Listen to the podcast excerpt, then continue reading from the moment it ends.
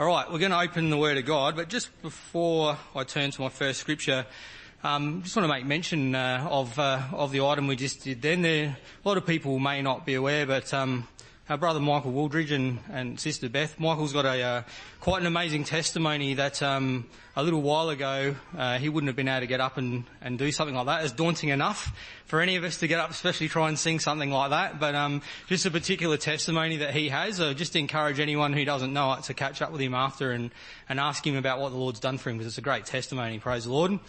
And also, uh, yeah, myself personally as well, just a, a great big uh, thank you to all the youngies.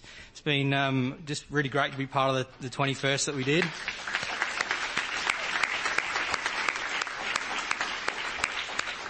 And um, and just an encouragement that if um, you know if we have people here and uh, for a reason or another that you sort of haven't attached yourself to young people for, for various reasons, then we just really encourage you to come and do so. You know, whether you're a bit younger or a bit older, because um, you know we, there's, there's there's a place for you, and we have a great time together, and uh, and good things come from it. So um, come and be part of it. All right, I want to talk um, this afternoon um, about expectations. And um, we heard about choices already today, and uh, well, expectations can help uh, drive our choices, and um, we all have them. We all have expectations, different ones, various times in our life. And I want to start by opening to the book of uh, of Psalms and uh, chapter 146.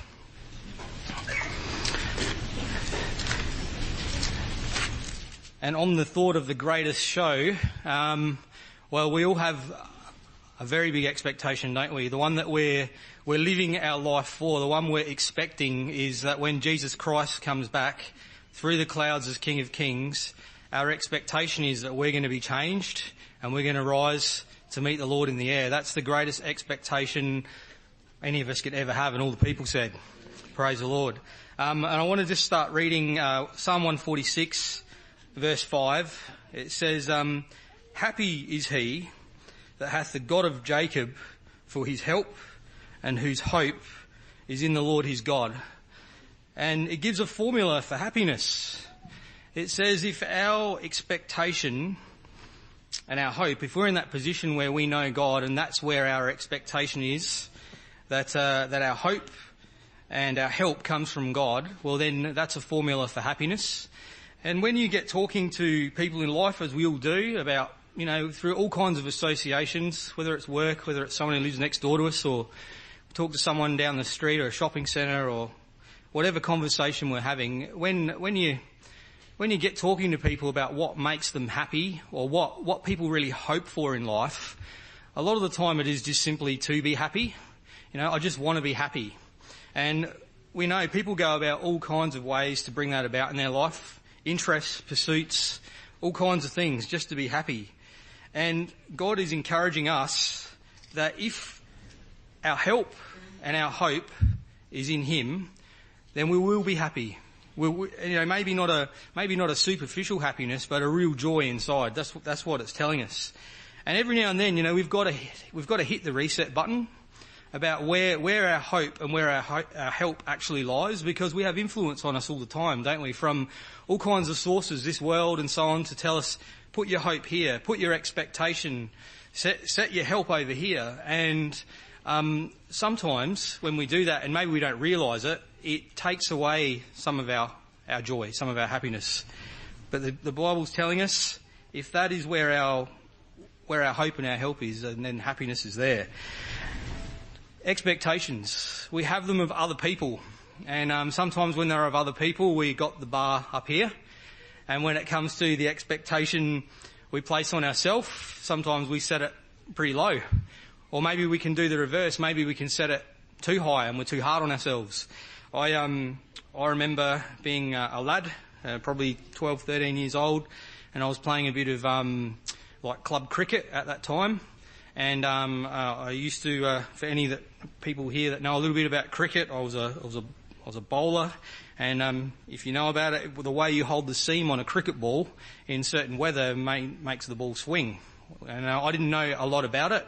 And um, someone had said I knew how to bowl, and I don't know how much I did, but um, there was this sort of expectation from my team, and we had this big game. It was club cricket, a lot of people there, and I got to open the bowling, so I had this huge expectation on myself. And I bowled my first ball down the pitch with all these people expecting everything, and the ball swung about a metre off of the stump, and the umpire just calls a wide straight away. And oh, okay, first ball. I ended up doing that for five balls in a row. I was almost in tears, and this this pressure and expectation I'd built on myself, and and what I thought the team had on me and everything. It was um, you know it was heavy, and we can do that to ourselves. But you know our expectation, it's really in God, and God also has an expectation of us, of His people. God has an expectation, and um, just a couple of sayings. If you um, if you have a look when it comes to expectation and, you, and, and again you, you, start having a look around on the internet and stuff like that. There's a, there's a few quotes that says the best way to avoid disappointment is not to expect anything from anyone. It sounds a bit harsh doesn't it? But sometimes people have an outlook like that in life. Um, william shakespeare said expectation is the root of all heartache. And um, you know it sounds like a bit of a i don't know not the happiest way to live life if we can't place expectation in anything but we can in our god because uh, like the Bible tells us, there's no variableness, there's no shadow of turning in God. He doesn't change. He's constant, He's reliable.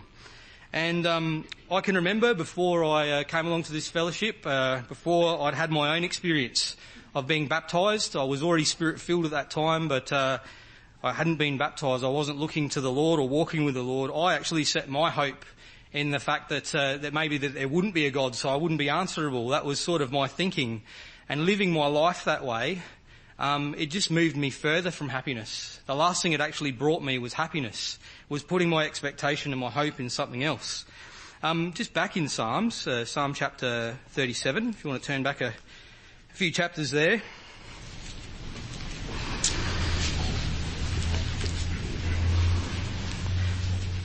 Verse 4, it says, Delight thyself also in the Lord, and he shall give thee the desires of thine heart and commit thy way unto the Lord, trust also in him, and he shall bring it to pass. And um, prior to myself being baptised, this was something that I really wasn't convinced of, or I, I, I didn't know whether I could believe this, you know, but uh, I guess maybe like many of us, you set your desire, your heart's desire in doing whatever maybe felt good at the time. And um, if we were shown something like this, we didn't know whether we could, whether that would actually be the case for our life. That God, if we set our life, if we set our affection in Him, that He was going to give us the things we really wanted. And um, for a lot of us, uh, I know again for me, it was just some basic things I wanted to know when I left this, even from quite a young age, that when it came to the end of my natural life, whenever that was, um, I'd known some people who had, uh, you know, uh, tragically died younger and so on, and and I wanted to know, well, what did my life mean, and and and what could I really believe and trust about my life? Did it matter? All those things, and I didn't want um, somebody else to answer that for me. I didn't want to to have to believe a you know, a religion or a, or, or a church. I wanted to know if God, if God was there, if He could show that to me. And God is, and that's exactly what happened. The desire of my heart was for that peace, and I'm sure many other people here as well. And um, and that's what God says. The formula is when we commit our life, when we're obedient to Him, He'll give us all the things that are going on here, and uh, and sometimes in here, and He'll give us a peace about it, and He'll uh, He'll show us a way. Um, back to another psalm, Psalm chapter 9.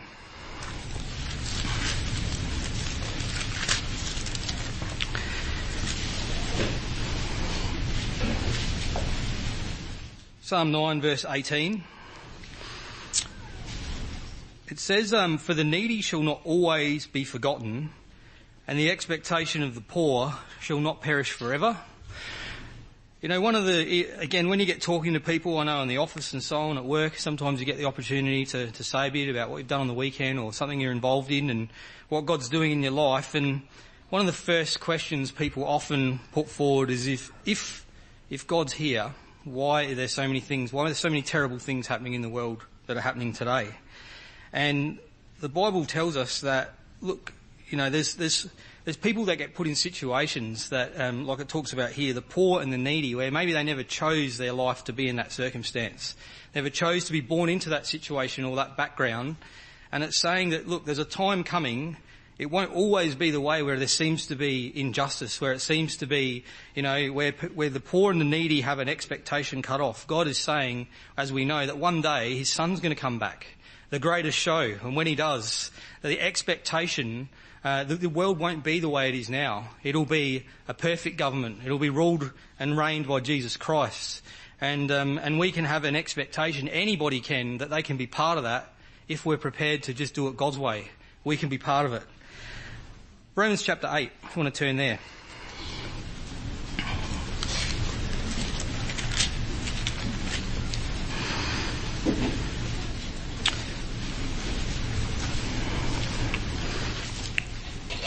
Paul was certainly a man that could uh, write about many, many things through experience, through his life prior to being converted, and also the amazing calling that he had once he was converted.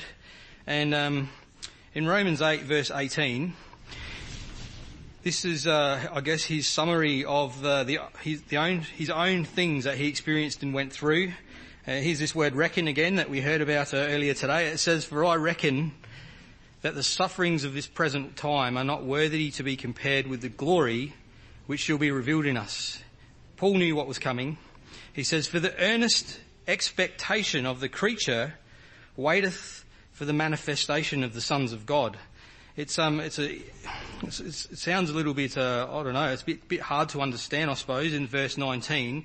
But what it really means is the whole creation that God has made is earnestly expecting, it's, it's waiting for the manifestation of the sons of God. It's waiting for this moment when the Creator, the Son of God, is going to come back and he's going to, and things are going to be changed. And, and in the, um, in the Greek there, the earnest expectation, if, if the word for it, it literally means like, um, like if you're on a fence and you're straining your neck out over to sea. It's saying the whole creation is, is in a stretched out waiting for this event. This event when Jesus Christ is going to come back and the sons of God are going to be changed. And um, it's an incredible time that we're waiting for. And then it says, uh, it goes on and it keeps reading, uh, so, uh, reading here in verse 20, it says, um, for the creature was made, and we, if we think about creation, was made subject to vanity, not willingly, but by reason of him who hath subject the same in hope. Because the creature itself also shall be delivered from the bondage of corruption into the glorious liberty of the children of God. Uh, we think about, we looked at Genesis today, but you know, when uh, Adam and Eve disobeyed God, one of the things God did was he cursed the ground because of that disobedience. And um, we know that won't be the case when God comes back.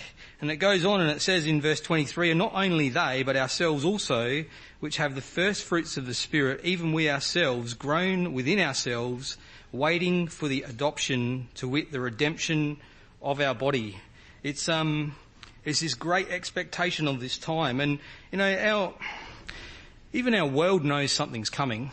They do, you know. I mean, every second movie that you uh, that gets released these days is some kind of, uh, you know, natural disaster or the, you know, uh, a story of war of the of the world going to be blown up. There's this anticipation, even though it's done in a form of entertainment, that something's coming. You walk through the shopping centre and you get someone tap you on the shoulder and say there's a, a Save the Whales campaign or a Save the Reef campaign or who's who's ever been tapped for one of those? There's lots of them around. Yet, lots of hands going up. And the world knows that there's something, there's something wrong with it as it is in its natural state.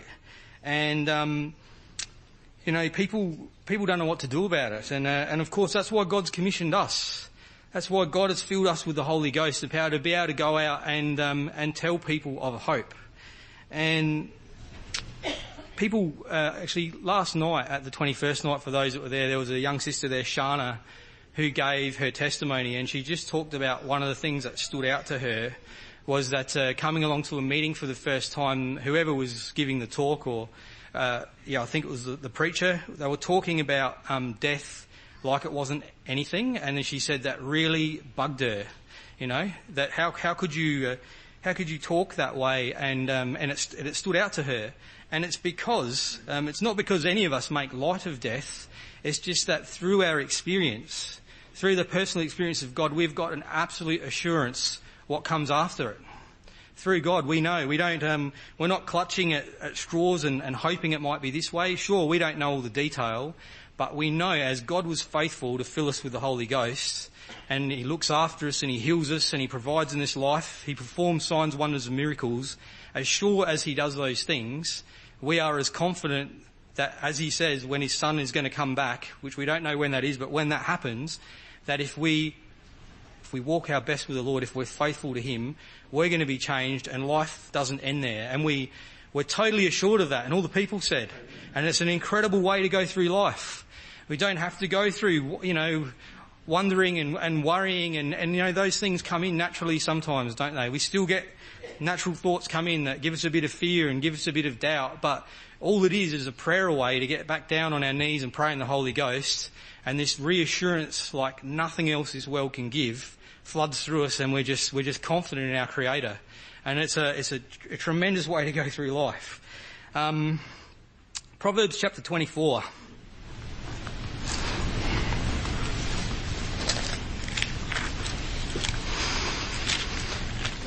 Book of Proverbs.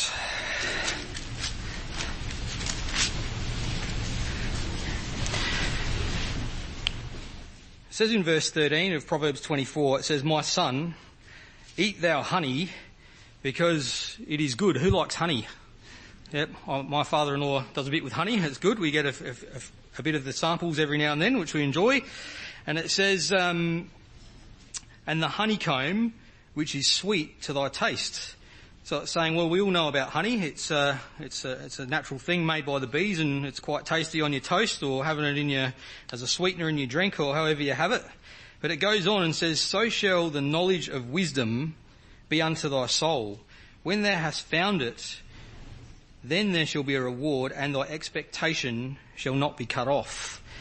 When we, uh, we know the Bible talks about in the beginning that, um, that knowledge, the beginning of wisdom and knowledge begins with the fear of God. And we know it's not a, uh, it's not a petrified fear, it's a respect that He is the Creator and we want to do, we want to be obedient to Him. It's, it's that kind of fear. And it's saying when we've, when we've found that, um, when we find the truth, that uh, we got to hold on to it. We need to hold on to it, and if we do, if we uh, if if we hold on to that knowledge, and when we've found it, we can't let it go. And if we don't let it go, it's saying our expectation, it won't ever be cut off. We'll never be in a position where we think, you know what, there's no point. There's no hope here. We will always be in a position of hope. If what we've found when we find the truth, you know, like the Bible tells us, to buy the truth and sell it not. Hold on to it with all we have.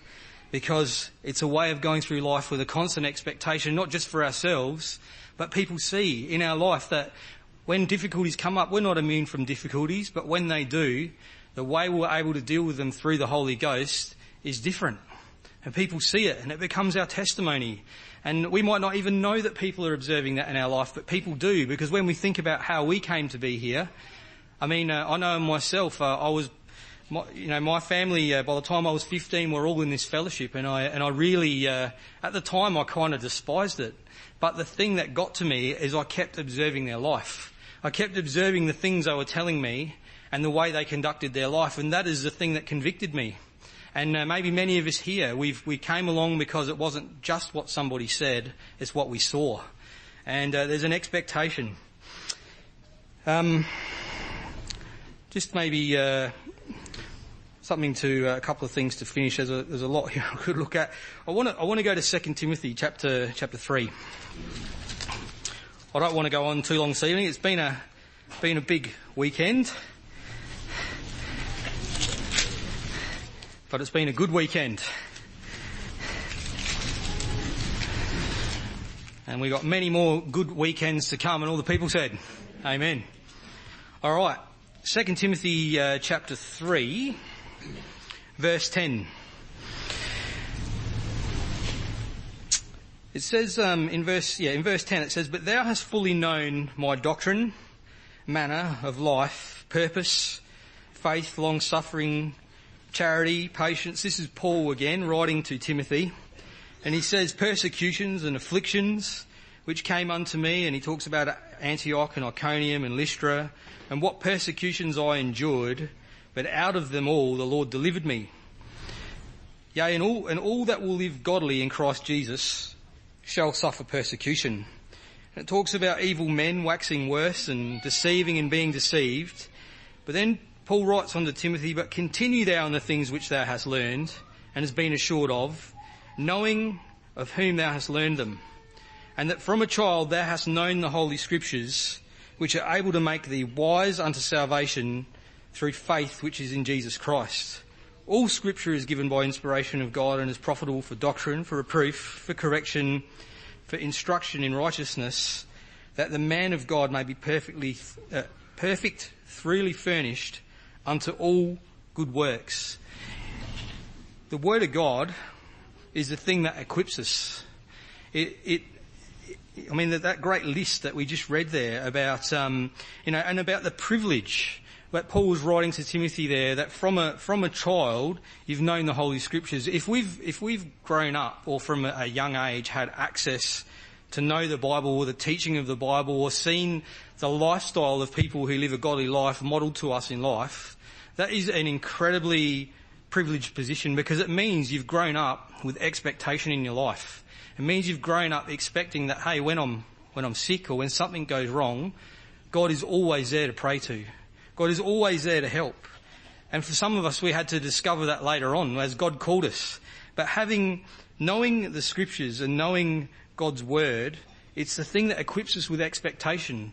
You go through something in life and as you become familiar with the word of God, instead of the natural thoughts kicking in and uh, maybe we get ourselves into a bit of a worry, what happens? a chorus comes back into our mind and we think of the words of God. Maybe, maybe a scripture comes back into our mind and the way we respond and the way we deal with the situation is totally different because God floods these things back into our mind. Um, last passage to finish on, uh, 1 Thessalonians chapter 2.